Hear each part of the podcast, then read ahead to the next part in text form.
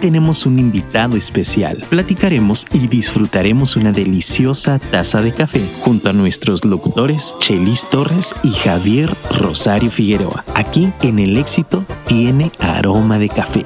Comenzamos.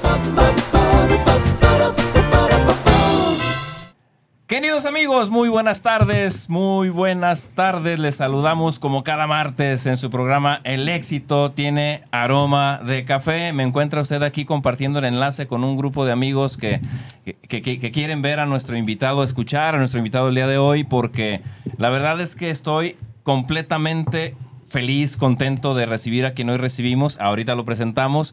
Eh, pero antes de iniciar, eh, agradecidos también con quienes nos patrocinan, en este caso, Inmunotech, eh, cuyo producto estrella Inmunocal, Inmunocal es Platinum, Inmunocal Sport, pues sabemos que es un producto que ayuda mucho. le llaman el producto de la, de la eterna juventud. Yo no lo creo tanto. Me encantaría que así fuera, ¿no? Pero de que ayuda, ayuda a mantenerte sano, a gusto, contento. De hecho, Tú sabes que ayer tuve un pequeño incidente estomacal, ¿no? Sí, sí, Digo, eh, obviamente tomé un medicamento también, pero este, este tema, esta cosa refuerza de manera impresionante el efecto positivo del medicamento porque eh, lo que hace es reforzar todo el organismo eh, intracelular, es un alimento para la célula en específico. Y el cerebro es tan inteligente que lo envía a la célula que lo necesita. Hablamos del famoso glutatión, que se produce desde, desde, desde, la, desde el consumo de eh, un elemento más pequeñito todavía, todavía que se llama cisteína. Y eso ya complementa los, los tres elementos que soportan el glutatión. Y bueno, esto va directamente a todo tipo de organismo celular, a, a todas nuestras células, a todas, sean del hígado, del riñón, del, del corazón, de todo, hacia allá van. Y el cerebro las manda a las que más necesitan. Entonces supongo que algo, algo me ayudaron. Entonces aquí estamos muy contentos. Javier, ¿cómo estás? ¿Cómo estás tú? Quiero nada más invitar a la gente para que si quieren ahondar un poquito más en, en lo que Chelis explica respecto del glutatión y y de, y de este suplemento maravilloso que la verdad yo creo que hablaríamos de él aunque no fuera patrocinador porque si la pandemia vino a mostrarnos algo fue justamente el tema de la importancia de la salud. Claro. El tema de entender que tenemos que trabajar en el sistema inmunológico. Sí, sí. Y este, esta, este suplemento, obviamente si se llama inmunocal, pues ustedes a qué creen que va primero a fortalecer, ¿no? Al sistema inmunológico. Así es. El episodio 76 del podcast que se llama Si mejoras tu salud, mejoras tu vida, que tan buenos comentarios nos ha traído. Ojalá que puedan ir a escucharlo. Ahí hablamos un poquito más extenso de este tema. Mientras tanto, bueno, pues ahí está. Ojalá que puedan pronto ustedes también sacar provecho de esta, de esta maravilla que ha resultado este suplemento. Y pues nada, mi brother contento, emocionado. Sí, hombre. La verdad es que déjame nada más hacer una, una acotación antes de que ya presentes al invitado. Yo me siento muy contento porque a mí siempre me ha gustado que, que, que todos comprendamos el porqué de las cosas. A mí me gusta mucho eso, entender el porqué de las cosas. Cuando, cuando se acerca la Navidad, yo arranco como con una campaña, tú la conoces. Sí, y esa campaña siempre le pongo Navidad, es Jesús. Jesús. ¿Por qué? Porque yo quiero que la gente comprenda que hay una fiesta, el mundo se detiene, te dan el día porque hay algo, ¿no? Y ahora también quiero que comprendamos eso. ¿Por qué razón los niños no van a la escuela? ¿Por qué razón las empresas no está en la ley, pero nadie trabaja el Viernes Santo, nadie trabaja el Jueves Santo. Bueno, el jueves algunos, pero el Viernes Santo seguro nadie, ¿no? O sea, quiero que comprendamos por qué. La gente a lo mejor piensa que, uy, vacaciones y ya, ¿no? Bueno, hay, un sentido, hay una razón. Yo me atrevería a decir que si Navidad es Jesús, Semana Santa también, ¿no? Así es, así Entonces, pues mira, le estábamos batallando para conseguir a alguien experto que viniera a platicarnos de eso. Ya sé que va a decir que no, ya lo están viendo que dice que no, pero ahorita van a ver que sí.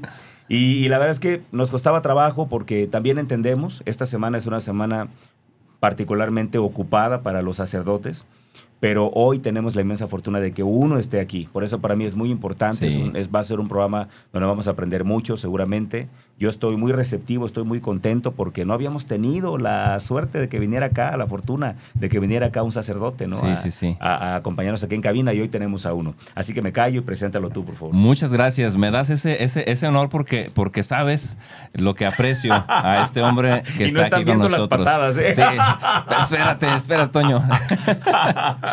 Tengo la confianza de presentarlo y el, y el, y el gusto de presentarlo. Eh, sé que nos están escuchando muchos de nuestros amigos en común.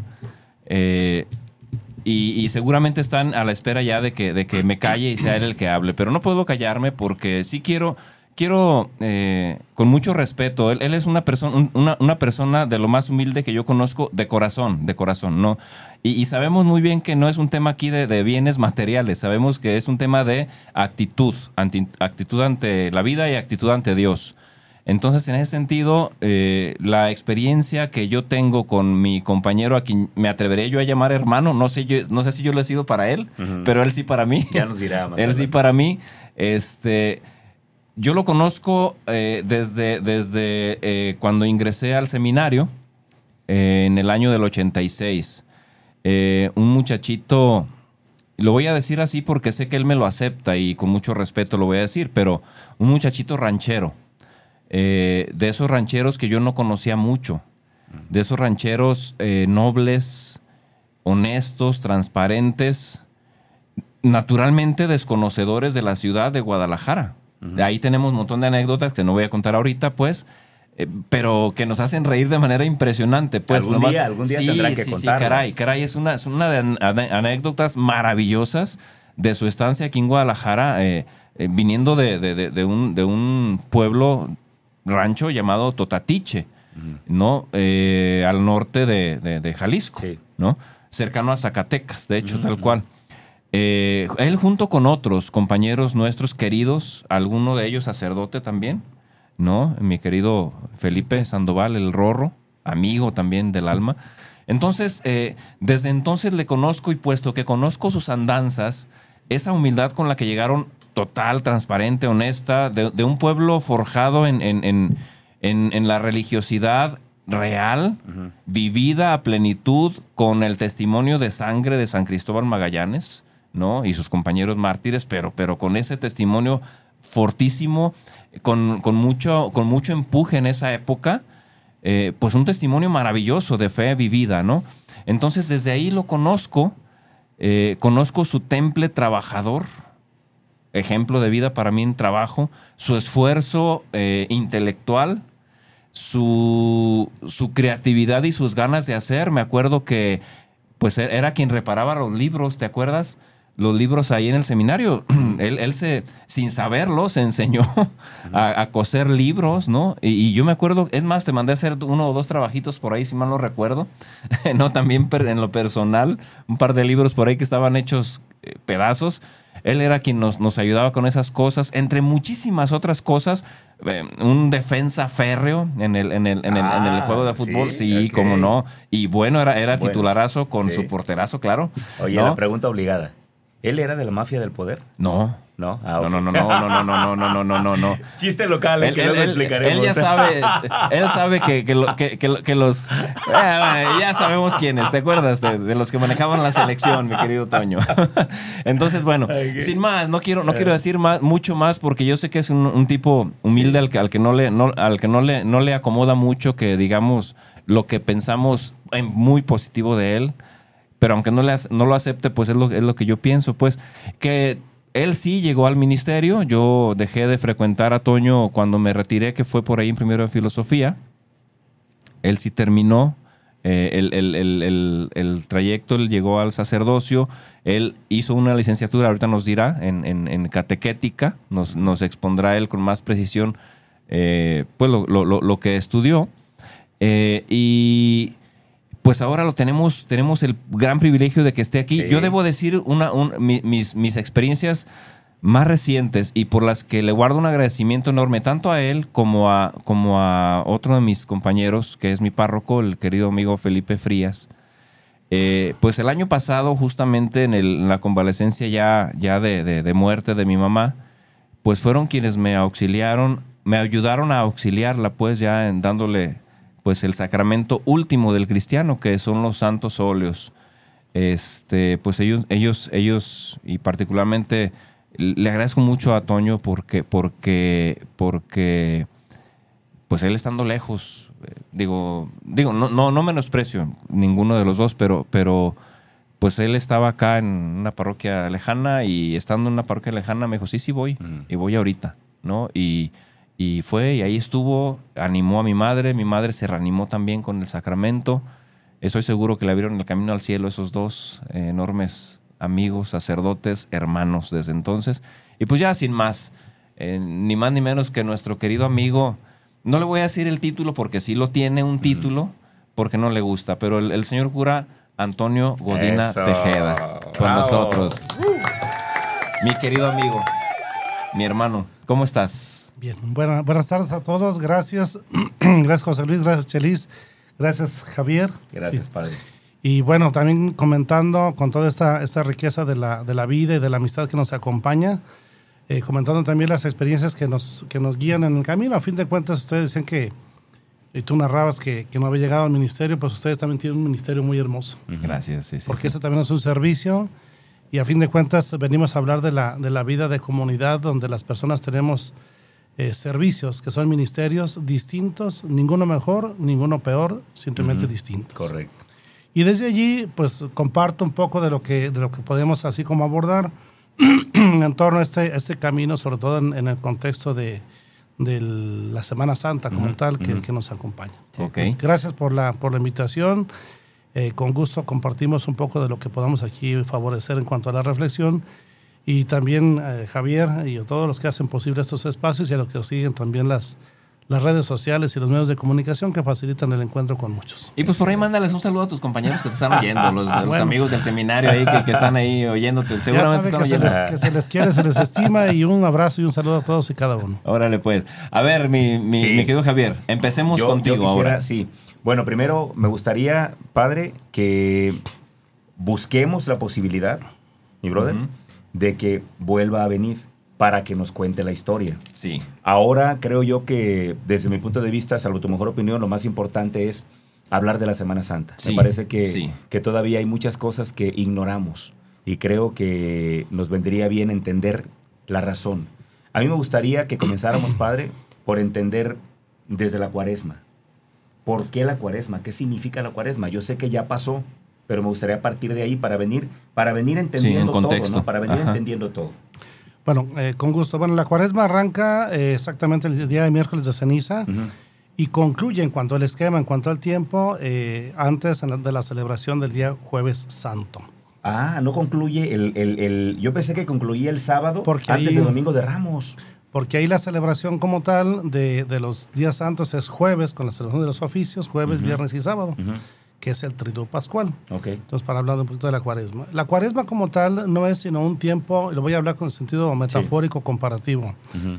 Es un tiempo serio de preparación, sobre todo moral y espiritual, que se brinda como un espacio para ahondar, para prepararnos y para entrenarnos, dicho con este lenguaje. Ujú, ujú. La cuaresma no tiene ningún sentido si no es en función y en, en- en torno a la Semana Santa, que es la celebración de la Pascua más bien. Por lo tanto, la cuaresma tiene siempre esta pauta.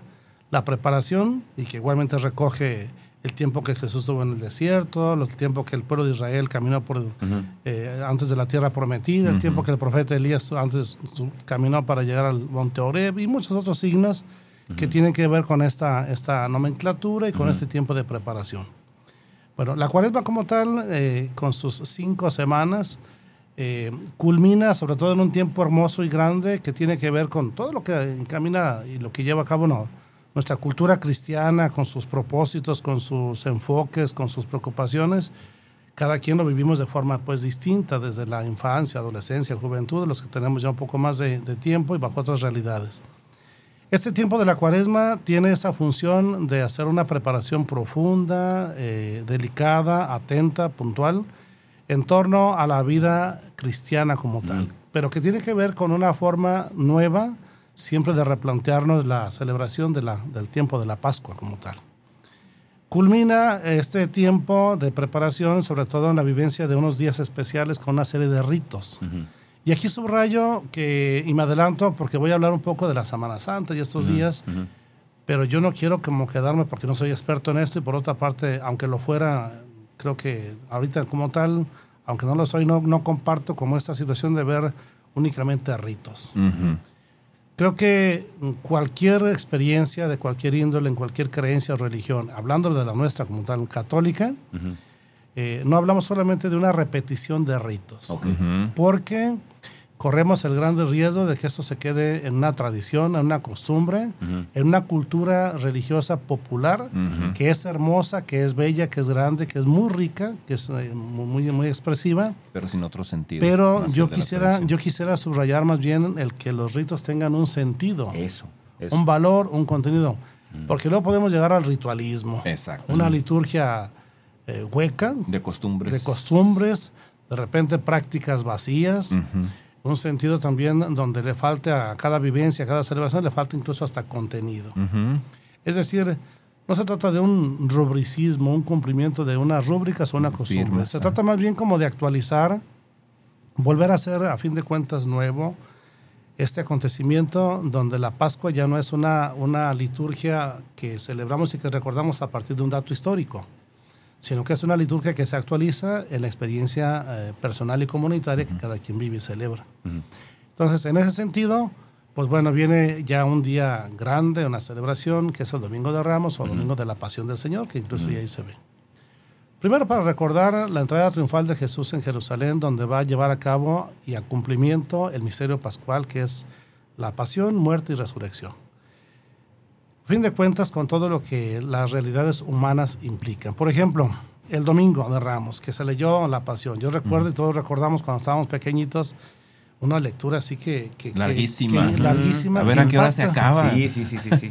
y por otra parte, porque también hay los personajes y todo lo que acontece. Y luego lee a alguien más aparte del padre. Dice, ah, qué raro, ¿no? Hay todo el pueblo y un cronista y el sacerdote que, que toma una, una, pauta ahí especial en torno a ciertos diálogos. Haciendo las veces de Jesús y Haciendo las veces de Jesús, todo esto. Pero eh, sobre todo también en ese sentido es que anticipa lo que va a acontecer. Mm. Sí no hay resurrección si no hay muerte. Y en este aspecto, subrayando también que lo que vamos a celebrar es exactamente la resurrección. Pero ya no es la resurrección de Jesús, es la resurrección nuestra. De tal manera que haciendo esto actual, a fin de cuentas las personas nunca somos iguales. De un año a otro pasan muchas cosas. Es cierto, es cierto. Aunque la vida se vuelva un poquito repetitiva y cansona o cíclica, como queramos llamarla, eh, a fin de cuentas, de un año a otro tenemos cada quien muchas experiencias, muchos referentes, muchas vivencias, y nunca se vive y nunca se percibe la vida de, forma idéntica o igual al año pasado.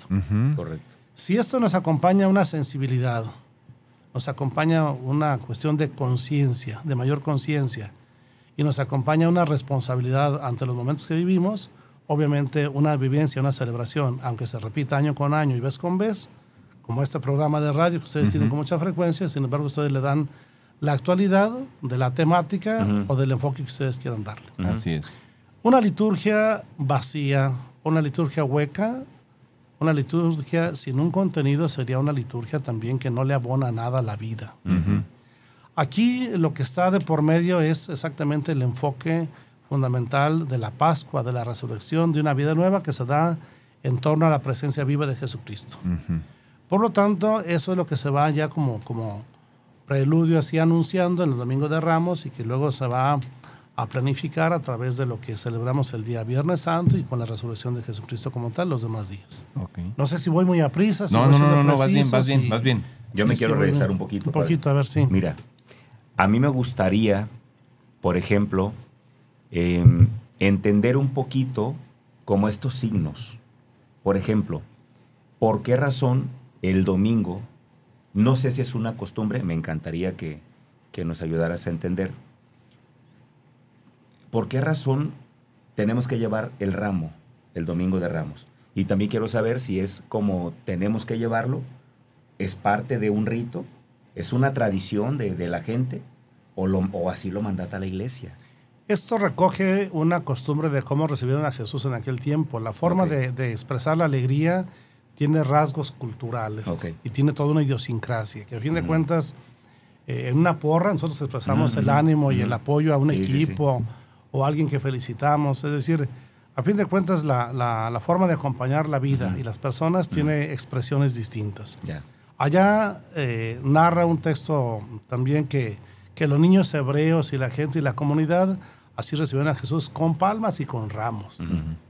Y esa era la forma de exultar exactamente aquel que iba entrando a su, a su ciudad, a Jerusalén.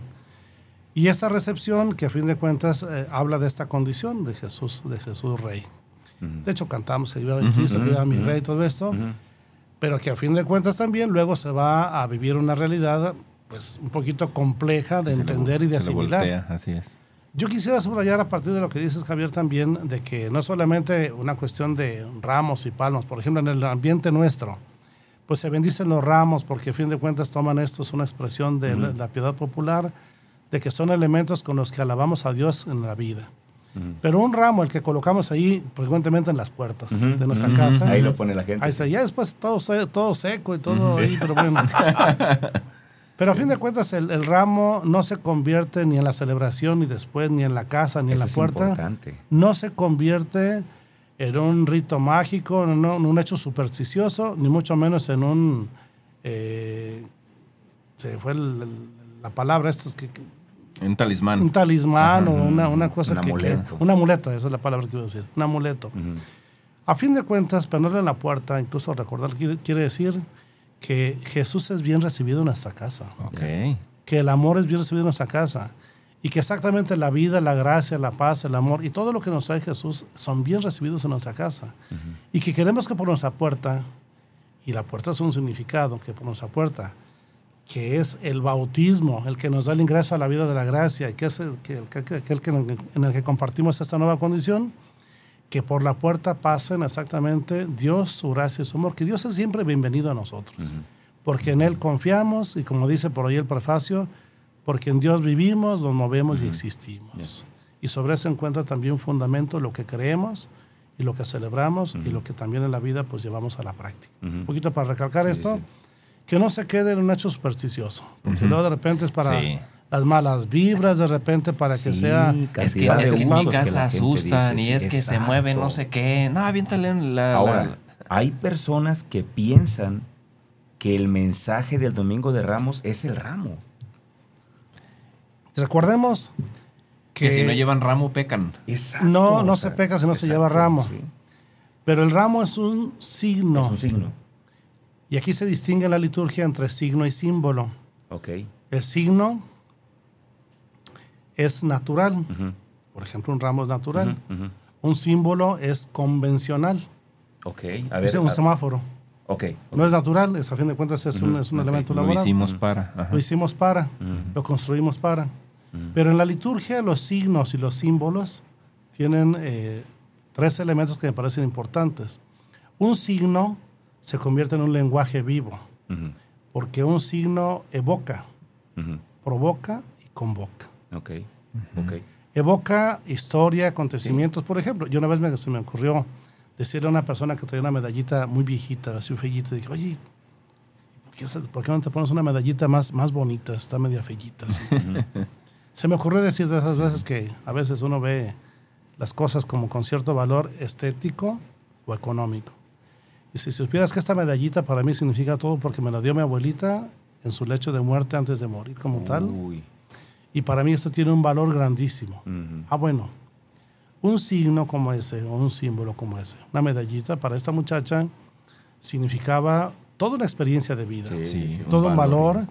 No es un valor económico, es un valor afectivo.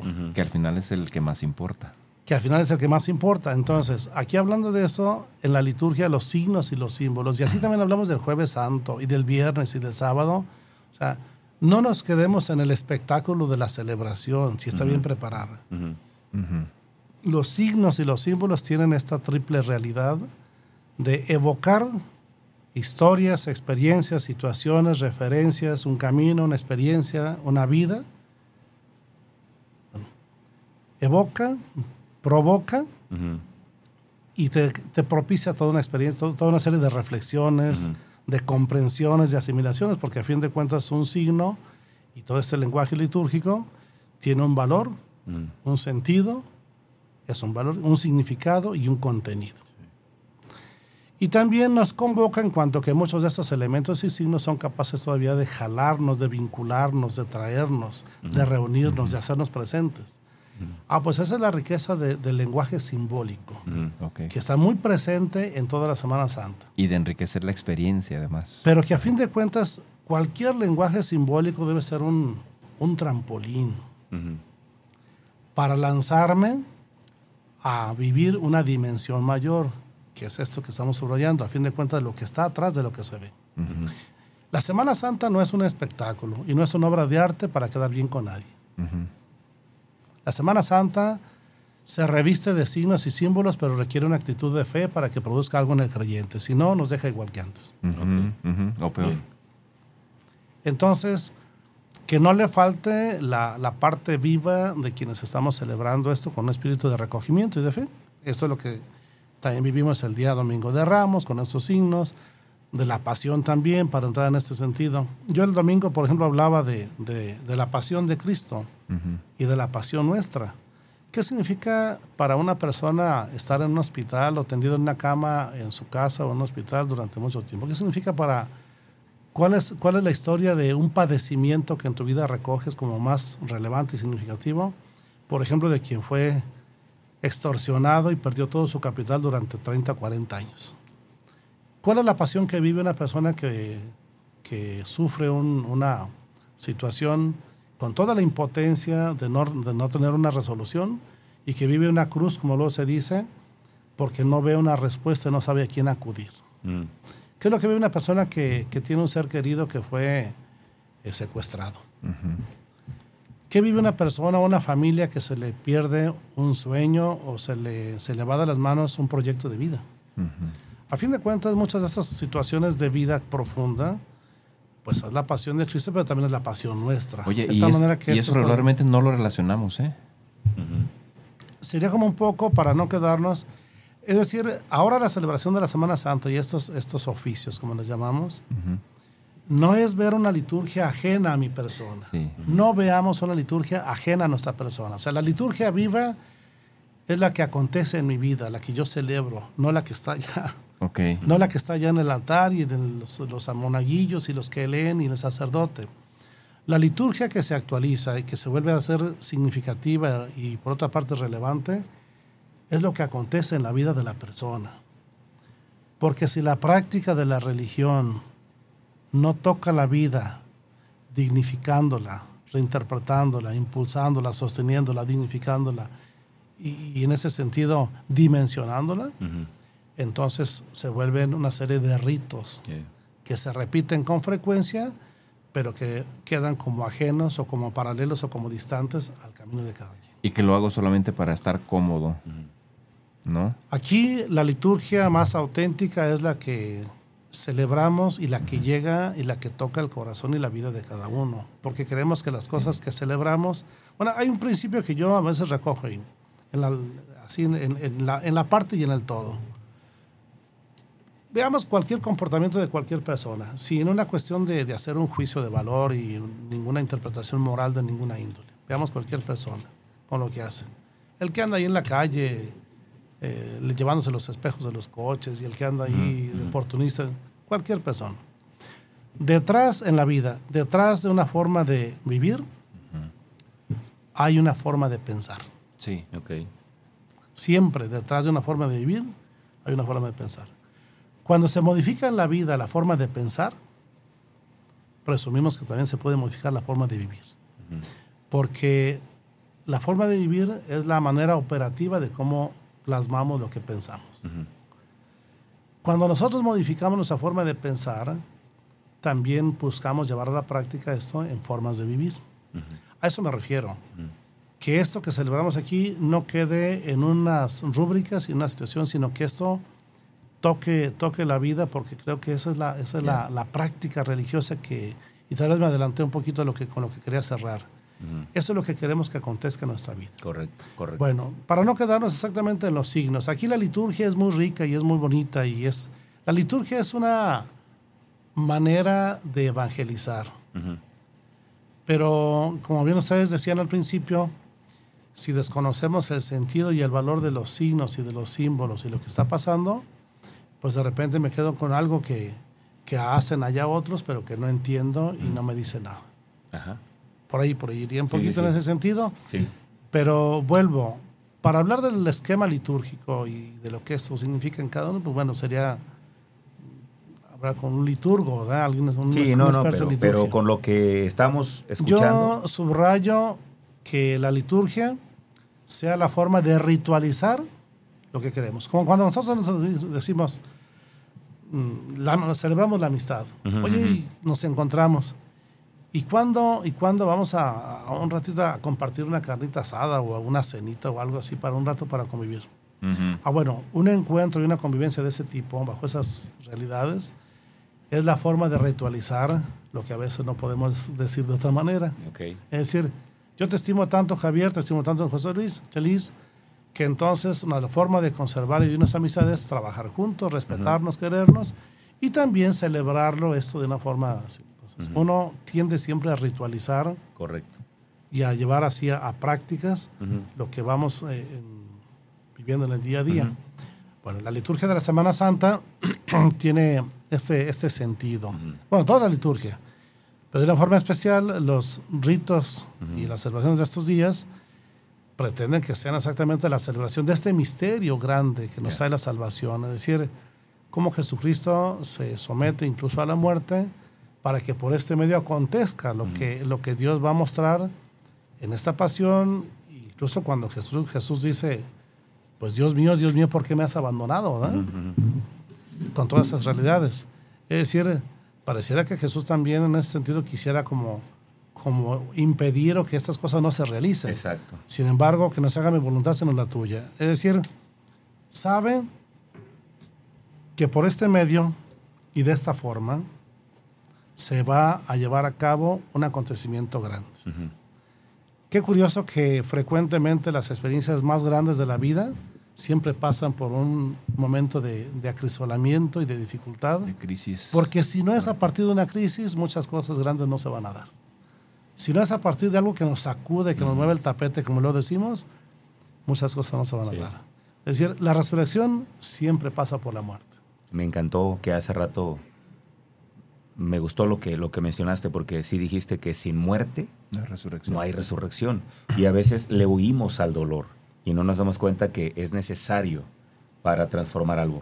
Va- vámonos, me gustaría ahora, ok, adelante. No, no, no. no. Me gustaría, ya comprendimos lo del Domingo de Ramos, que me encantó, porque de pronto yo he escuchado mucha gente que tráeme un ramo, ¿no? No van, no van a la misa, pero tráeme un ramo, que lo importante es tener un ramo, ¿no?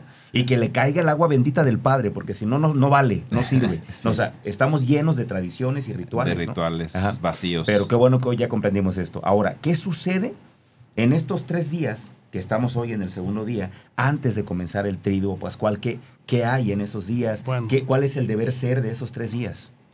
Estos días, todas las semanas antes, se reviste de un tiempo de estar como en una, una, una actitud de contemplación y de quietud. Ok.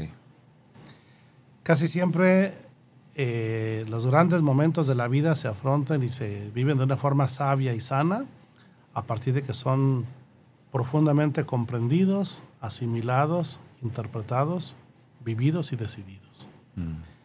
Casi siempre en el arrebato de las cosas, muchas cosas no se alcanzan como, como su, su- su expresión máxima de madurez. Estos días son días de, de reflexión, de contemplación, lunes, martes, miércoles santos. No tienen una especial simbología, pero son parte de la Semana Mayor, que empezó con el Domingo de Ramos, y que van a tener su expresión eh, más, más plena a partir de estos tres días, jueves, viernes y sábado, que es el Triduo El Pascual. triduo. Sí.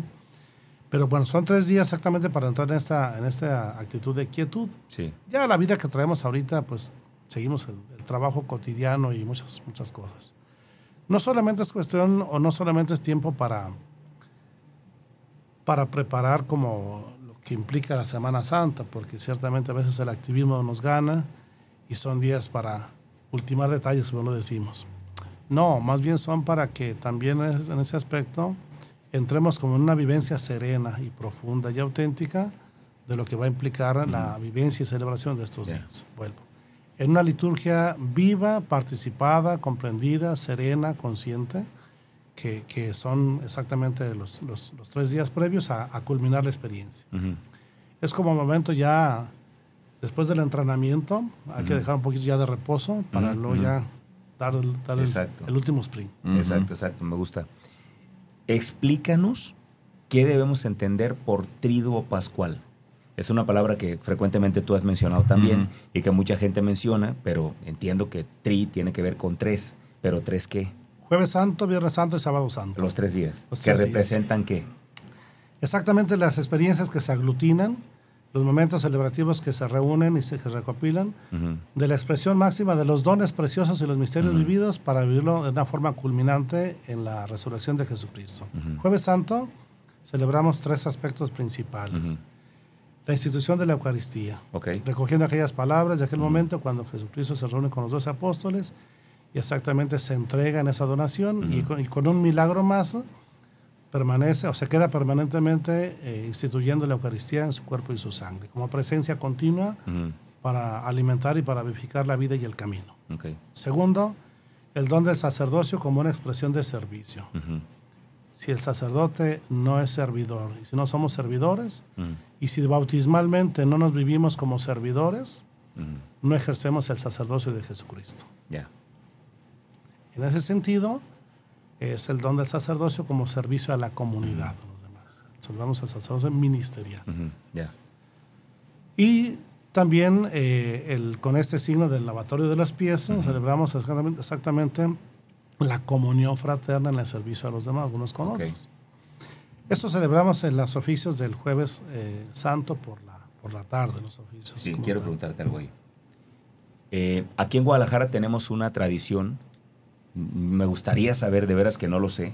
Quisiera saber si esto también es algo que, que tiene algún sentido o de dónde lo tomamos, por qué lo hacemos. El famoso tema de las, de las, de las siete casas. Siete casas. A- Aquí en Guadalajara se usa mucho en las mañanas del jueves, la gente va al centro. Yo lo escuchaba como Comen- siete templos. Siete mismo, templos, siete templos. Sí. Comen empanadas y, y- y hacen el recorrido de los siete templos. Y, ¿no? y- y el sentido parece que es comer empanadas. Sí, sí, ¿no? es que ese es el objetivo. O sea, voy al centro, como las empanadas y hago el recorrido de los Sí, siete sí, sí. templos. ¿Eso tiene algo que ver con la...? Sí, A ver, pues es, es eso que rescatas de las siete casas. Allí exactamente en el juicio de Jesús. Ujú. todo eso es exactamente cuando Jesús pasa de un lugar a otro. O sea, sí tiene De, sentido. de Herodes a Pilato De decía. Herodes a Pilato, como lo decimos en el lenguaje popular, pues ahí me traen de Herodes a Pilato. Sí, Nadie sí, me sí. resuelve. Ajá, esa- Es- está bueno. eh. entonces recoge esos siete puntos, esos siete lugares donde en el juicio de Jesús están haciendo una presencia con personas o lugares distintos eh, antes de ser juzgado. ujú. Ah, bueno, recoge como esta tradición, pero en cada lugar recoge como uno de los momentos de lo que significó el juicio de Jesús. Ujú. De tal manera que, bueno, ya esto de las empanadas y esas cosas son cosas triviales, Son triviales. pero bueno, recordándolo también tiene su, como su sentido hermoso, porque... ¿Cómo, ¿Cómo podríamos hacer con más sentido esto de los siete templos? Bueno. Porque se me hace algo padre. Porque hay también una guía, hay también una guía, de hecho, muchas personas se se lo, Ujú. lo distribuyen en folletillos. ¿Por qué? Porque es ah, volver a, a la contemplación de momentos históricos. Ujú. Entonces, sobre Y que esto- fueron y difíciles. que fueron para difíciles. Jesús. Entonces, Ajá, ajá. yo puedo entender tu, tu vida a partir de conocerla. Sí, claro. Y si entro más en el contexto de lo que, de lo que eso significó para ti, Ujú. pues entonces sé de la relevancia de, que esto tiene. Ujú. Entonces es esto, es entrar en... Yo, yo para... mm, No puedo vivir estas co- cosas de forma ajena. Ujú. Tenemos que ser, en los momentos en los que recordamos, tenemos que ser como, como en la vida cotidiana también buscamos hacerlo.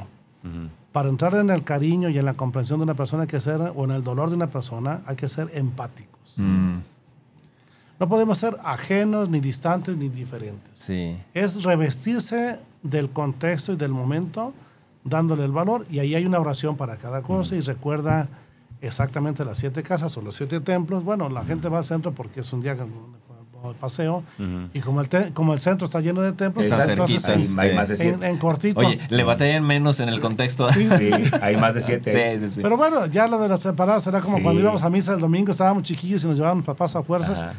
Pero pues bueno, Lo con- compensaban con la con- lo- empanada. Lo, compensa con la empanada o lo compensa con ir al menudo después de misa. Ay, ay, ay. No le muevas, bien. no le muevas. Oye, qué, qué bueno que estamos entendiendo esto porque de veras que, de veras, y, y- y se los juro, ¿eh? yo creo que mucha gente pensaba, bueno, jueves santo, empanadas, siete templos y ver cómo el padre lava los pies de, de- Sí. de Sí, sí, gente sí. que ni hemos visto, ¿no? Entonces, Cuando, pero bueno, cuando me, chavo me, olían, me olían los pies, pensaba, ay, pobre padre, ¿cómo ha de batallar en ese momento? pero, pero me gustaría como para cerrar el jueves, ¿cuál es entonces el gran mensaje que hemos de entender del jueves santo? La Eucaristía, como Eso, don, como precioso de santificación. Es el, el, el básico, el máximo. La institución del sacerdocio y el servicio. Por eso la misa, servicio. la misa en catedral, En la misa en catedral Ah, a, eso, a las, eso. a las 10 de la mañana, eso. bueno, en este Ajá. caso es cuestión de horario. Ujú. Pero eso es muy El- privado, ¿no? Es como para... para No, también van, van ¿Va? el ¿Es público que, público? que pueden entrar, sí, es abierto al público, sí. Los que quepan, porque Tenía entendido que enviaban como de dos por parroquia, algo así, ¿no? Es Era- un tema que era, la- era la delegación de, de las personas que iban representando cada comunidad Ujú. porque iban por los santos óleos. Ah, eso es lo que yo sabía. En esta misa crismal, el obispo se reúne con su presbiterio y con su, la gente que, que- que también se quiera estar y que pueda estar por cuestión de cupo. Pero ese día, sobre todo, es la renovación de las promesas sacerdotales. Ok. Renovamos nuestro sacerdocio, nuestro servicio, nuestro ministerio. ¿Todos ustedes están ahí? La gran mayoría. Ok. La gran mayoría. Segundo, es el día en que se bendicen los santos óleos o los aceites sagrados, que son Ok. tres. Ujú. Dichos ahí como en latín, como se recogen, el oleo infirmorum, que es el aceite de los enfermos, Ok. el aceite de los catecúmenos. Y, la, y, la, y el santo crisma. Bueno, esos tres aceites son aquellos aceites sagrados benditos que bendice el obispo, que luego serán distribuidos a las comunidades para la santificación de la comunidad y del pueblo a partir y en la celebración de los sacramentos. Ujú. En la unción de los enfermos, del que hablaba Chelis hace rato sí. cuando, cuando aconteció con su mamá, ah, bueno, con ese aceite se hace el rito de la unción de los enfermos, que es un sacramento. Los sacramentos son elementos y prácticas y formas y modos de santificación de la vida. Bueno, luego también así se, se- con el Santo Crisma se, utiliza en el bautismo de los niños, Lo que le ponen a los en niños. los, en los adolescentes en la confirmación o los adultos también dependiendo de la edad que se confirmen, o en la consagración de nuevos obispos o nuevos sacerdotes. Ok. El Santo Bien. Y el, aceite de los catecúmenos únicamente en el bautismo de, la- de quien se bautiza, sean niños, adolescentes o jóvenes. De acuerdo. Bueno, ese día el obispo bendice los óleos o los aceites sagrados. Y antes se tenía la, la costumbre, la práctica de que iban exactamente una pareja, Ujú. delegado por Eso comunidad, también. con una carta y todo lo demás, y ahí se bendecían y ahí se repartían. Ya esta práctica cambió. no. Por cuestión exactamente práctica. Se siguen bendiciendo los óleos. Y se conservan ahí, pero ya enseguida el recogerlos y la delegación se va haciendo por, o vamos los sacerdotes, o va también una familia, pero ya se hace de forma gradual. Después, no gradual necesariamente después ese día. O sea, es que son como 900 No, es para Era quitar, para quitar ¿no? toda la, la aglomeración. Ajá, Pero era bueno, caótico. en la mañana sucede eso.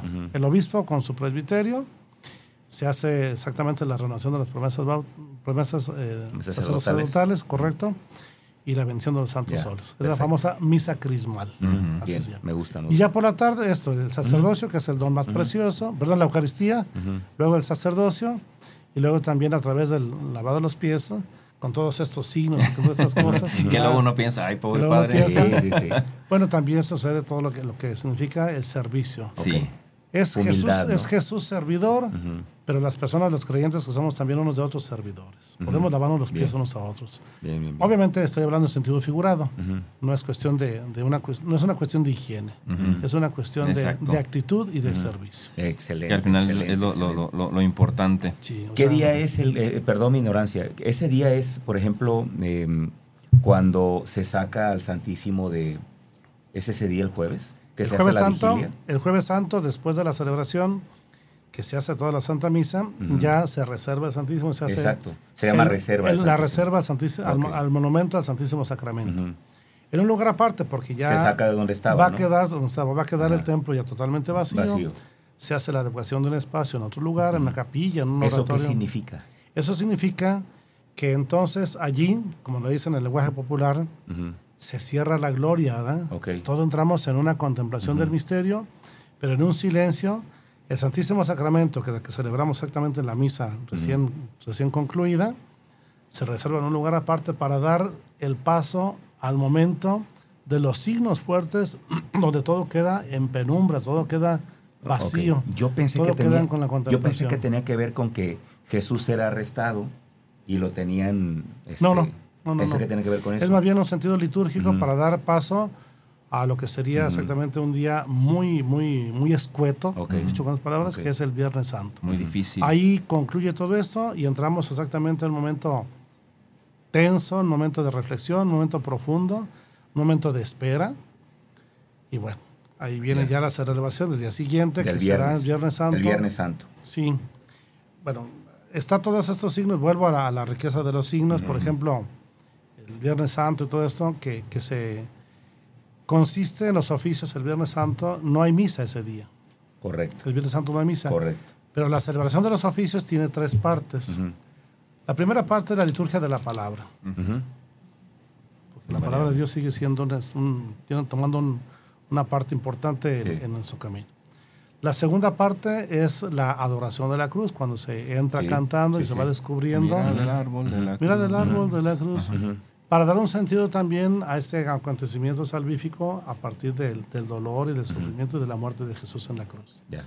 Y se concluye con la Sagrada Comunión de una forma sencilla, serena. Ujú.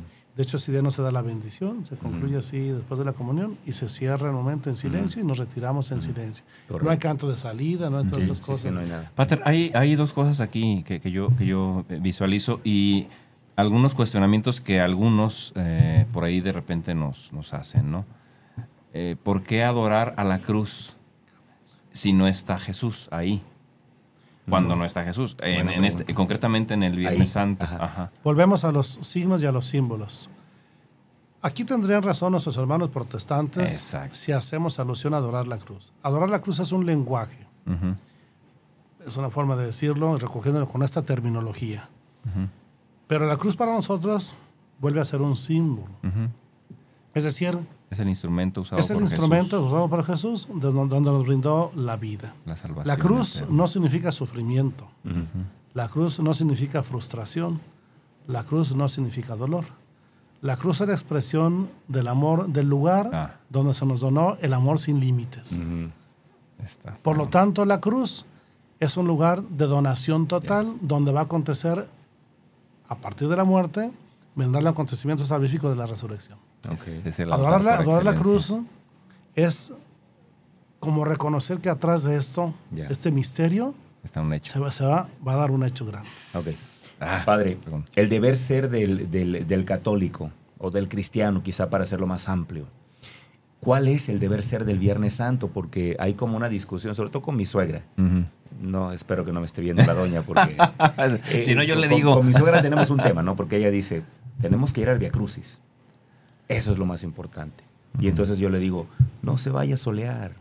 Vamos al rato a las siete palabras y a la adoración de la cruz. Y usted cumple como católica. ¿Para qué anda ahí con su pierna caminando? Yo le digo eso. Explícanos, quizá esté en un error. No, bueno, las, las celebraciones, eh, cada quien vive las que, las que puede y las que quiere. Claro que a la medida de lo posible, pues uno brinda ese tiempo para, para estar como presente y contemplando y entrar exactamente en la, en la vivencia del misterio. Pero a veces la vida no es posible. Yo puedo de repente ir a una oración matutina y no ir al Via Crucis. No se comete ningún pecado. Pero también si quiero ir al Via Crucis, estoy exactamente contemplando. Volvemos como a las siete palabras o como a los siete, templos. templos. Volvemos a lo mismo. Volvemos a recorrer las 14 estaciones, Ujú. los momentos que recogen las vivencias fuertes del Sí, misterio Evoca, también. Y me gustó mucho lo que decías, como que desde un sentido de empatía, ¿no? Como haciéndome, haciéndome parte del proceso y, y- y empatizando con Jesús que va ahí. Viviéndolo con él, ¿no? Sí, Ahora- sí, sí. Entrar como en la, de la- en la contemplación de ese momento, pensemos y trasladémonos al tiempo, hombre, pues en aquel momento acompañaban a Jesús y con todo lo que significa. Que hemos vivido en un momento de un accidente o que hemos vivido en un momento de una muerte de un ser querido, pues momentos difíciles de tristeza, de tensión, de fricción incluso, en muchas cosas.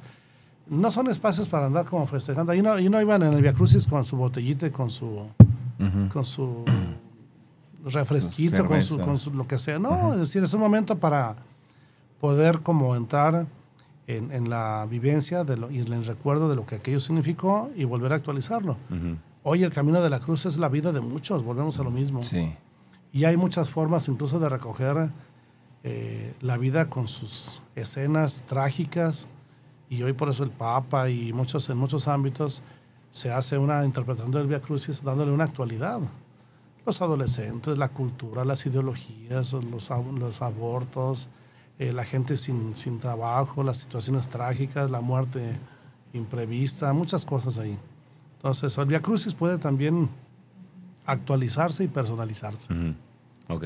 Ok. Bien. Entonces, Entonces, por ahí, pues bueno, pero las prácticas, ahora sí que a cuál y cómo, Ujú. La que nadie, nadie está obligado si no se puede. Ok. Está libre a todos los que quieran. Pero no hay una como que la iglesia, digamos, perdóname, déjame usar la palabra que tengo ahorita en la mente. A- a- alguna que la iglesia mandate que te, a- esto tienes que hacer como acto litúrgico. No, no, no. es- Esto No más hay. bien, como más importante en todo caso, la celebración de, de los oficios por la, por la tarde serían mucho más importantes porque ahí recogen algo más de la vida de la comunidad. Pero así como, como que los mande, que sí, sin eso, no, no, no sé. Ajá, o pecas, si no vas, No, pecas. no, no, Porque no. luego se usa mucho esa palabra, si no vas, pecaste. Creo que también tenemos que superar cuestiones de, de cultura y cuestiones de comprensión. Es Y de miedos. y de miedos. Aquí nosotros mismos pues, vivimos una situación de, de una cultura donde frecuentemente muchas cosas se hacen por, por miedo. Pues. si no lo haces, pecas y te vas al infierno. A ver, dicho como con esas cosas. Tenemos mucho la cultura de que, de que incluso nos mueve a veces más el miedo que el amor. Ujú. ¿Eh? Sí, sí, sí. Famoso poema, no me mueve mi Dios para quererte. Sí. Ah. O sea, bueno, no, no, te quedes en, no, no te quedes en los mínimos, ve algo más, ¿verdad? O sea, que no nos mueve el miedo, el no pecar, más bien que nos mueve el, el hecho de, sí Ujú. brindarnos para poder Ok. amar, amar mejor. El deseo sincero de mejor, cómo, Ok. cómo acompaño mejor a Jesús. Dos cosas más. ¿Qué, qué hay del- de la marcha del silencio? Pues la marcha del silencio es todo un espacio para exactamente, junto con el rosario de pésame y todo eso, Ujú. que es la parte que cierra la vivencia y la contemplación de ese día con los, of- los- los oficios y todo lo que el Viernes Santo incluye, porque es un día de los más cargados, que tienen muchas, muchas, muchas prácticas. Sí. Ahora sí que a ellas va quien, quien puede y según también sensibilidades y según realidades. Ujú. La marcha del silencio es exactamente eh, un momento para caminar con Jesús y, y estar exactamente meditar, como lo es el, el- el rosario de pésame, Ujú, pero también para meditar nosotros como sociedad y como comunidad, que hay cosas que tenemos que ahondar y que tenemos que tocar y que Ya. tenemos que profundizar. Que mejorar. Porque de lo contrario nos podemos quedar, vuelvo, en prácticas que se quedan por encimita, que de repente se vuelven como, como superficiales y como ligeras. Ah, ya, ya hice ejercicio hoy. Ya fui al Via. Crucis o fui a la, a la- a la marcha del silencio, lo que está atrás de lo que vemos, lo que está atrás de todo esto. Digamos entonces que hay tres, no sé cómo llamarle, símbolos, signos, momentos del Viernes Santo, que es el Via Crucis, el, el ¿cómo, le, ¿cómo le llamamos al, al acto litúrgico? ¿Cómo le La llamamos? adoración de la Pues cruz. los, los- Ah, sí, los- los adoración de la oficios, cruz. los oficios de la pasión de de la La pasión, pasión ajá. y La pasión. la marcha del silencio. Vamos a entender que son tres momentos. Y también Rosario de Pésame. Y aquí hay Ajá. muchos más, según la, la piedad popular. Están las siete palabras que se dan como a las tres de la Eso no tarde. está dentro del... del, del- No. Hay muchas prácticas y conforme a las costumbres de los pueblos y de las comunidades, pues ahí también están, está una estructura, hay una serie de oraciones, Ujú, vamos, y de momentos. Y ahora sí que cada quien participa del, Ok. que, del que puede, del que también, porque aquí también hay muchas variantes en cuanto a la devoción que cada quien tenga. Ok, Entonces, perfecto. Perfecto.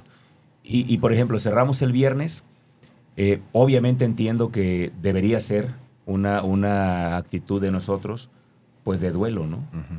¿Qué hay, la última ya para pasarnos al, al momento mágico, ¿qué, qué hay del ayuno? ¿Por qué, no sé cómo, cómo preguntártelo, por qué es importante el ayuno, Pero- Eh, particularmente el viernes? Bueno, el ayuno lo establece la iglesia como una práctica que tiene varios sentidos. Pero, por ejemplo, ¿cuántos días se ayuna? Se ayuna el día miércoles de ceniza y viernes santo. Y cada viernes. Pero hay uno entre comillas, padre, y quisiera yo también ahí que me ayudaras a entender esto. Porque yo no sé por qué de pronto la gente dice Viernes Santo, capirotada, mariscos. Bueno, Y debería ser un sentido de, de, de, a ver, este, voy a, voy a comer austero, ¿no? Porque Ajá. me estoy uniendo a Jesús en eso, ¿no? Aquí se reviste nuestras prácticas eh, de fe, también se revisten de ciertos elementos y situaciones folclorísticas que van acompañando Sí. nuestra vida culinaria, pero bueno, eso a veces depende. Pero ciertamente una, un ayuno o una abstinencia que se distingue. La abs- la- la- abstinencia, exacto. La abstinencia es eh, el no comer carnes. Es abstinencia. Eso se hacía todos los, todos los viernes del año, Mm. porque el viernes, a partir de, de este viernes santo, cuando Jesús muere, se, se queda como en la práctica cristiana como un día de, de contemplación del, del sufrimiento, del misterio y del dolor. Bueno, Se hacía la abstinencia todos los viernes del año, pero esto la, la, la conferencia del, del, episcopado mexicano dijeron, bueno, pues aquí se aplica muy bien aquel refrán popular, pues cuando el pobre tiene para comer carnes vigilia, pues, Eh, ¿cómo, ¿cómo, pues? cómo le hacemos? Es decir, mm, entonces esto se cambió. Bueno, en el ambiente nuestro, el ayuno nomás son dos días y consiste en reducir los alimentos, un, poco, más, un poco menos de la, la mañana como primer alimento y por la noche, y en, la, en mediodía una comidita normal, privándonos de la carne. Ujú. Pero volvemos, ¿cuál es el sentido del ayuno? El ayuno tiene un sentido espiritual y moral. No es una cuestión eh, ni física ni litúrgica solamente. Es un sentido moral y espiritual. Tenía tres sentidos el ayuno. Tiene. Primero, me privo de algo para valorar lo que Dios me da, lo que Dios pone en mí. Segundo, para fortalecer y, y- y- arreciar la voluntad El espíritu. y el espíritu también de, de- de- de recogimiento y también de privación. Y el, el tercero era para compartirlo con quien no lo tiene. Ujú. Exacto. Ok. Y ese se nos olvida. Sí, sí, sí. Entonces, primero, valoro lo que tengo. Ya. Segundo, fortalezco la voluntad y el espíritu. Y tercero, eso que de lo que yo me privo, lo comparto con quien no lo tiene. No es ayunar por ayunar. Sí, eso es Porque incluso sentido, hay gente que ayuna más con las dietas y con las rutinas Sí. de, de fitness y todas esas cosas. Sí, sí, sí. Hay gente que tiene rutinas más duras. Está ayunando, está ayunando mucho tiempo, ¿no? Sí. Sí. Y, y resulta que ese día, un ayuno que nos manda, que nos pide la iglesia como para tener esta práctica, uh, nos cuesta un trabajo. Sí, La iglesia- sí, sí, La iglesia es cruel, es Ah. dura. Bien, no, bien, no, no, no es la iglesia, pues somos los creyentes. A fin de cuentas, el sentido es este. Yo valoro lo que tengo, pero no es un día para, dicho con estas palabras, para atascarse con otras cosas, ¿verdad? Ujú. Que No, lamentablemente. no, no. Que es lo que suele suceder. sucedido. No, bueno, pues te privas de una cosa, pero te llenas de otras. Sí, no. Haces, Ahora, haces una camaroniza. en su y- momento, ahora los camarones y otras comidas son más costosas, son más costosas. Pescado. la carne. Porque el sentido Hasta era. el gorro, el mercado Sí. del mar No. ese día. Yo a veces digo, incluso con palabras medias Sí. provocadoras o agresivas, y a ver, si te hace violencia el privarte de, de un platito de carne, de alguna cosita, si te hace violencia eso, mira, el ayuno que queremos no es el de, no es el del alimento, es el de otras formas de vida que nos hacen daño. Ujú. Correcto. Ahí vamos. Por otra parte, si te hace violencia eso y te parece molesto, irracional, cómete la vaca completa, no pasa nada, pues órale, Ujú. éntrale. Pues sí. O sea, si no entendemos el sentido, Ujú. tampoco aceptamos la forma. El sentido es lo importante, el ujú. O sentido. sea, si yo no acepto y no creo en el sentido, tampoco acepto la Ya. forma. Excelente. Ok. Pero si comprendo lo que eso Ay, ay. significa, pues no me crea violencia, lo vivo Ok. con y valoro los frijolitos y valoro sí. el panecito y la leche y panelito, sabroso ajá. y valoro estar compartiendo esto con los demás y valoro que otros días eh, desayuno bien y huevito y algo más y también que hay gente que, que vive en condiciones de ese tipo. Eh, ¿no? Ujú. Que ni eso tiene. ¿Cómo se fortalece el espíritu y cómo se fortalece la voluntad? ¿Cómo se arrecia en ese sentido? ¿Cómo se, se forja una, una, una, una persona? Bueno, en la vida como tal se, se forja una persona a partir de prácticas, de, de- de- de la educación, de costumbres, de estilos de vida. Y acá también el espíritu también quiere- retiene, el espíritu también requiere su disciplina. La vida de fe también exige su disciplina. Su porque- formación. porque si no, caemos Sí, sí, en sí. formas light, blandengues, donde no entiendo ni el fondo ni la forma. O el otro, el otro extremo. No sé mucho, pero lo poco que sé, eh, empiezo a castigar al otro y juzgo a todos. y me los friego, ¿no? Sí. No se trata de entrar en, en ningún señalamiento, Exacto, exacto. sino ni tampoco en quedarme en lo que está dispuesto, sino como entrar en comprender que, que eso tiene un sentido y que, me, y que me favorece. A ver, el aprovechamiento de todas estas cosas va en función de lo que cada quien procese. Ujú. Si yo proceso poco, aprovecho poco. Sí. Aquí no se trata de, de suplementos y de cosas así, Ujú, ujú. sino de elementos que yo pueda como entender de una forma dócil y noble vivir y, y desde allí también asimilarlos bajo esa reflexión y con esa convicción. Bueno, Ok. pues tenemos que irnos a una pausa. Ay. Tenemos que irnos a una pausita. Estamos en una deliciosa charla con el padre Antonio Godina, nos está explicando muchísimas cosas. Viene la parte más importante, bueno, también esto ha sido importante, pero la parte que viene es la parte culmen, porque va a platicarnos justamente del sábado santo, la vigilia pascual, la resurrección y la semana de Pascua, ¿no? ¿Por qué se dice felices Pascuas? Sí, sí, sí, y una pregunta que tengo aquí en mi pecho, ¿no? Órale. que quisiera saber, hay gente que dice que es más importante para la iglesia la resurrección que la Navidad. Quiero ver qué dice el Padre, pero regresando a la pausa. Vamos a la pausa y regresamos. Vámonos. Queridos amigos, regresamos, regresamos. Estamos acá en amena charla con mi querido amigo, hermano, el padre, señor cura, Antonio Godina Tejeda, señor cura, ahora de San José de Analco. Eso no habíamos dicho. Para quien quiera por ahí visitar entre los siete templos, puede pasar a San José de Analco. Ahí va a estar, seguramente ahí va a estar nuestro señor cura, Ujú. Antonio Godina, celebrando. Déjame leer algunos comentarios de aquí de, de- Dale, de- dale. de quienes nos han saludado. Gema Sal, saludos amigos, buenas tardes, buenas tardes, Gema. Morena Villa llama- Delgadillo. bueno, ok. Sí, sí, sí. Ok, Él se llama Manuel Plasencia. Ah, ok, ok. Ajá. Morena Villa Delgadillo, saludos, linda Semana Santa. Gracias, eh, Morena. Eh, eh, Jesús Alarcón, nuestro, nuestro hermano de acá de Estrategos. Saludos, amigos, qué grandes reflexiones están haciendo. Lucy Villanueva Cruz, buenas tardes, muy buenas tardes, Lucy. Ojalá esté, esté cayéndote muy bien esta reflexión también. Juan Carlos Grajeda, lo ubicas. Alias, tú y yo ya sabemos que nuestro No, pero amigo- nosotros no. A ver, díganos. no, no, de broma, de broma. Ahí nos decíamos algunas cosillas interesantes. Saludos, padre Antonio Godina, y a los anfitriones Javier y Chelis. Ahora es un eh, serio y respetable gerente en, en un, en un banco de aquí de la ciudad. el ¿Quién? buen Toño Grajeda. Ah, sí. Juan Carlos, perdón, Juan Carlos Grajeda, no Toño. Grajeda, sí, sí, Eh, sí. No podía no cambiarle Sí. el nombre, tú sabes Ya, ya. la historia, ¿no? Este, ¿qué más? Ah, Lucy Villanueva, ya, ya está. Pues ellos. Y pues obviamente un saludo grandísimo a, ¿te acuerdas del querido Moy La Tabla? Sí. Nos está escuchando desde, Estados Unidos. Allá Nos está. avisó desde el principio. Siempre nos escucha, pero pues hoy particularmente te manda un saludo muy, muy afectuoso. Ah. Y seguramente nuestro amigo El general. el huevo nos está escuchando. El general seguramente también nos está escuchando. sí. Y ya toda, toda la, la banda que tú conoces. Querido Toño. Entonces un saludo a todos, claro ellos. que sí. Pues continuamos, Javier. Por ahí Tenemos- tenías unas dudas bien interesantes. Tenemos escasos 10 minutos. Vamos a tratar de ver cómo lo resumimos. Sí. Cuéntanos. Bueno, la primera pregunta. ¿Es cierto eso que me han comentado, que es más importante para nosotros la resurrección que la Navidad? Bueno, aquí tiene como base un fundamento bíblico de San Pablo que dice que si Cristo no hubiera resucitado, vana sería nuestra fe. Más importante en cuanto que es el acontecimiento que marca la culminación de la promesa divina sobre la realidad humana. Pero esa historia divina no, no, no se da si no tiene también un, inicio. Inicio. Entonces, pues son acontecimientos distintos. ¿Cuál es el día más importante? ¿El día que naciste o el día que te casaste?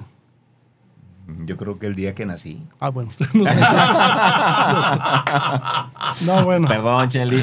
no es cierto. Que voy, a, no voy a estás- cambiar no de comparación.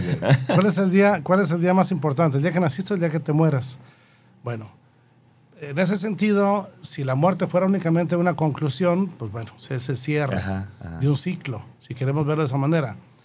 Pero el nacimiento es exactamente el, el principio de la encarnación y es el principio de esta historia. El desenlace es más pleno y más bello, que es lo que culmina toda esta presencia eh, divina en nuestra, nuestra realidad humana. Hay una, una expresión muy bonita que dice que, a fin de cuentas, en esto que celebramos, lo, lo divino se humaniza para que lo humano se divinice. Mm, ahí está. Es decir, la preocupación de un buen papá una buena, una buena mamá es que, que sus hijos encuentren su expresión y su vida más plena. Por lo tanto, cualquier iniciativa, cualquier iniciativa en torno a dignificar la vida y que la vida no se pierda, porque aquí lo que está en el centro y al fondo es la vida, la vida de cada persona. Y vuelvo, si la, si la liturgia y la celebración de la Semana Santa no toca la vida, le faltó algo importante. La Navidad tiene su sentido como Navidad, como, como la, la parte donde lo divino se hace humano y en Cristo Jesús toma expresión y toma rostro. Pero esta historia, a través de la misión y todo lo demás de Jesús, en- en- tiene su culminación a- en esta misión confiada, tiene su culminación en la pasión, muerte y en la resurrección, que es la planificación de este proceso. Bueno, por ahí eh, se da esta, esta realidad. En ese sentido, sin hacer una comparación, una tiene sentido en la otra. ¿no? Y una se apoya en la otra y bueno, la resurrección es la culminación, pero que empezó exactamente con una presencia histórica de, de, Jesús entre nosotros. En ese sentido, bajo este aspecto, no es como sino ver la vida de forma en la continuidad de, este, de, este, de este aspecto pues, que estamos celebrando. Y, y, vuelvo pues al hecho de, de recalcar que lo que estamos celebrando son acontecimientos de la vida de fe, pero cuando decimos la vida de fe no son cuestiones utópicas, son cuestiones prácticas. Es decir, no solamente es una, un, un, ideal por alcanzar. Yeah. Es algo que se vive así, actuando, que se vive planificando, que se vive también otra vez realizando, presente en nosotros.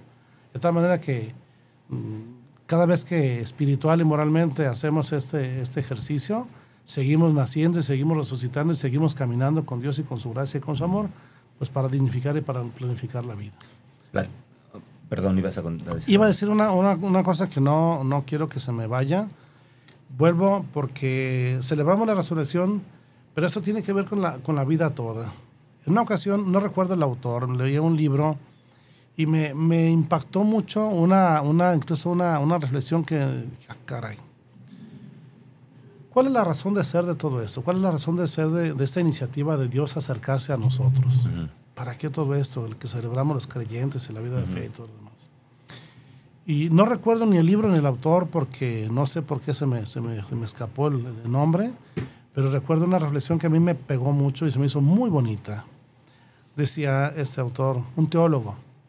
Todos sabemos que un teólogo es una persona que profundiza. sistematiza, profundiza sobre el dato revelado. Y bueno, y decía, ¿cuál es el pecado más grande en la vida? Y haciendo como un ejercicio, así con las personas, a veces incluso resulta interesante. Pues Javier, Javier, ¿cuál es el pecado más, más grande en la vida? A ver, Chelis. Uh -huh. Y así la gente vamos respondiendo, pues de repente privar de la vida a otra persona, ¿no? Uh -huh, pues es un pecado gravísimo. Pues de repente tantas situaciones horrendas que hay en la vida, depravaciones y masacres y lo que tú Y ya descendemos hasta las cosas cotidianas más desobediencias uh -huh, y uh -huh. mil y un tonterías y mil cosas de la vida cotidiana. Uh -huh. Y dice este autor que todo eso que decimos es pecado, pero que el pecado más grande de la vida es no lograr ser felices. Wow. Uf. Es decir, Ay, si todo lo que somos. No pensé que iba a decir eso. si todo lo que somos y todo lo que hacemos no nos planifica como personas y como creyentes, yo sí, sí, sí creo que entonces estamos quedándonos carentes y viviendo celebraciones. Sí. O sea, repito, que la celebración y cada cosa que hagamos sean acciones intencionadas. Que tenga sentido. Que tengan sentido. Bien. Si no ¿Por qué viniste aquí? ¿Por qué viniste a esta cabina? Bueno, lo que hacemos tenga una intención, uh -huh, tenga un uh -huh. objetivo. Sí, sí, sí. Que la vida no camine, como dicen los refranes populares. ¿Dónde va Vicente? ¿Dónde va no, la gente? ¿Dónde vas? ¿Dónde apunta el guarache? O sea, no, que la vida tenga acciones intencionadas. Yeah. Y lo que buscamos como proyecto de vida en el día a día es buscarnos y vivirnos en la vida felices, realizados, plenos y contentos. Que al final, perdóname que, que te, que te lo, que lo diga, pero, pero estoy, estoy como que cachando. Eh, se me estaba viniendo a la mente un poco a alguna gente que he escuchado que se queja y amargamente y vive enojada con la vida y su afirmación es la vida no tiene sentido. Uh -huh. Yo creo, por lo que dices, con toda la razón, es que en efecto no tiene sentido, sino que tu intención es la que, le, la que, la que provoca el sentido de la vida. Es decir, hacia dónde quieres intencionar, a dónde quieres ir. Ahora, aquí está otro elemento que también considero muy importante. La vida de fe, la vida cristiana, mmm, tiene que vivirse con conocimiento, pero también con fundamento. Uh -huh. ¿Por qué? Pues porque uno va haciendo en la vida como una estructura uh -huh. de valores. De, la, la, vida cristiana no son cuestión de sentimientos, no son cuestión de emociones, no son cuestión de voluntades, ahora sí, mañana no. La vida cristiana es una serie de, de experiencias, de principios y de valores que orientan la vida. Es un andamiaje que sostiene la existencia. Uh -huh. Y para mí, creo que en ese sentido, es como, son como los arneses que te van sosteniendo en el día a día con, con la que la vida trae, porque a veces la vida es muy cruda y muy, mm. muy cruel mm. y muy burda. Y no te avisa, para muchas cosas no te pide permiso. Yo aquí ya cerrando, porque decías que están a, estamos a 10 minutos de concluir, quiero recordar un, un, texto bíblico, porque la palabra de Dios siempre nos, nos, inspira. Y las palabras no se las lleva el viento, menos la palabra de Dios. Las palabras humanas tienen su sentido, su valor, su significado.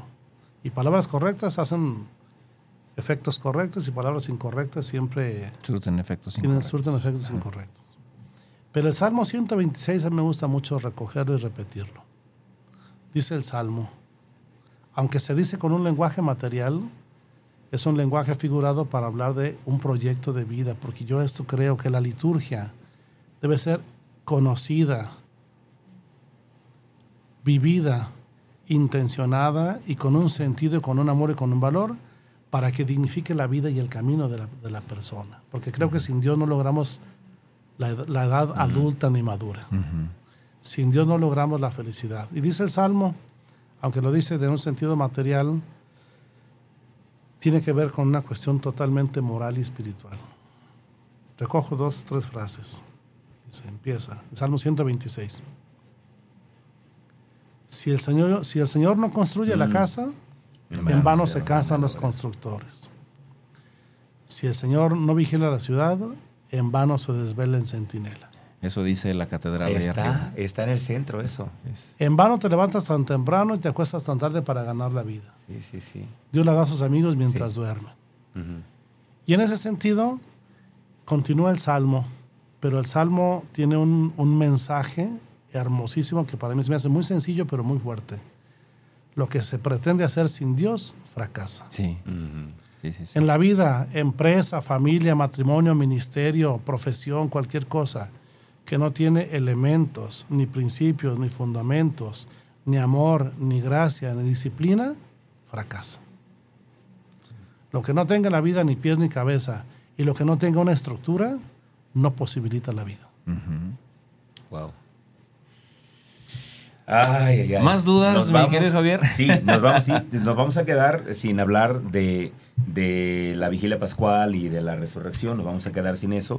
Sin embargo, a mí sí me gustaría, ya para cerrar, algo muy especial. A mí me encantaría que, si, si nos ayudas con eso, que en lugar de que aquí normalmente nosotros al final le pedimos al invitado que dé un mensaje final y hacemos como una metáfora de que imagina que es tu último mensaje y que, le dejarías al mundo, pero hoy no me gustaría eso. A mí me encantaría, si ojalá que quieras hacerlo, me encantaría que nos, eh, que nos dieras la bendición y que con eso cerráramos. Claro, una reflexión final y luego ya das la bendición. Mi brother, ¿con qué te quedas de esa charla? Yo, pues me quedo con la boca abierta, nomás de escuchar eh, y con, mucho que procesar de todo lo que escuché. Es sabiduría pura lo que Toño nos acaba de compartir. Eh, él sabe que, y se lo he dicho, que siempre hay algo que, toca y, luego no se me olvida y vengo, se lo repito. Oye, ¿te acuerdas dónde dijiste esto? Porque, porque me, lo, me lo llevo así como rumiando. Digo, es que sí, sí toca, pues, como, como para. Sí da materia para, para procesar, para vivir. Es una, eh, Toño tiene una forma de expresar que, en mi caso, no, espero que en todos, pues, pero en mi caso, a mí me mueve a, a ser yo, o sea, a actuar yo, no a comprometer a nadie, sino a, vivenciar lo que, lo que él comparte. Entonces, hoy yo sí me llevo una visión diferente de lo que es Semana Santa, a pesar de mis 53 Semanas Santas que ya he vivido. Sí, sí, sí.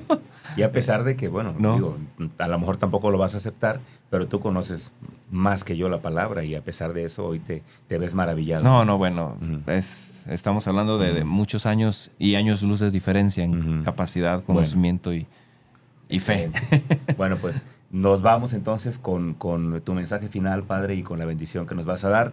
Y con eso ya cerramos, Luis. Muchísimas gracias. gracias. y a todos los que nos escucharon. gracias a todos. Bueno, pues así como cerrando, digo, que celebremos a todos la, la vivencia, puesto como, tal de, de, la vigilia pascual y todo esto que son signos, pero siempre como celebrando siempre nosotros la Pascua. Yo creo que lo que hagamos tiene que tener un elemento característico, autenticidad autenticidad. Nuestra vida de fe auténtica, nuestras prácticas, nuestro trabajo auténtico, que no sea que no sea falluca, que sea auténtico. que nuestra liturgia sea auténtica, que nuestra presencia sea auténtica. Y desde allí, pues nos vamos con ese deseo de que la vida tenga la sencillez por ser sabia. Bueno, y con la bendición de Dios, porque no es la mía, mm, somos instrumentos y facilitadores de la misma. A ustedes gracias y a todos. Y un mensaje de, de que se vivan las, las Pascuas de Resurrección en sus familias, en sus personas y en sus proyectos y anhelos. Que el Señor esté con todos ustedes. Y con tu espíritu. Y que la bendición de Dios Todopoderoso, Padre, Hijo y Espíritu Santo descienda sobre ustedes, sobre su familia, sobre su trabajo, sobre sus proyectos. Los llene con su paz y con su amor, los fortalezca, los guíe y los acompañe siempre. Amén. Amén. Amén. A todos un abrazo fraterno, que estén bien. Buena tarde. Gracias.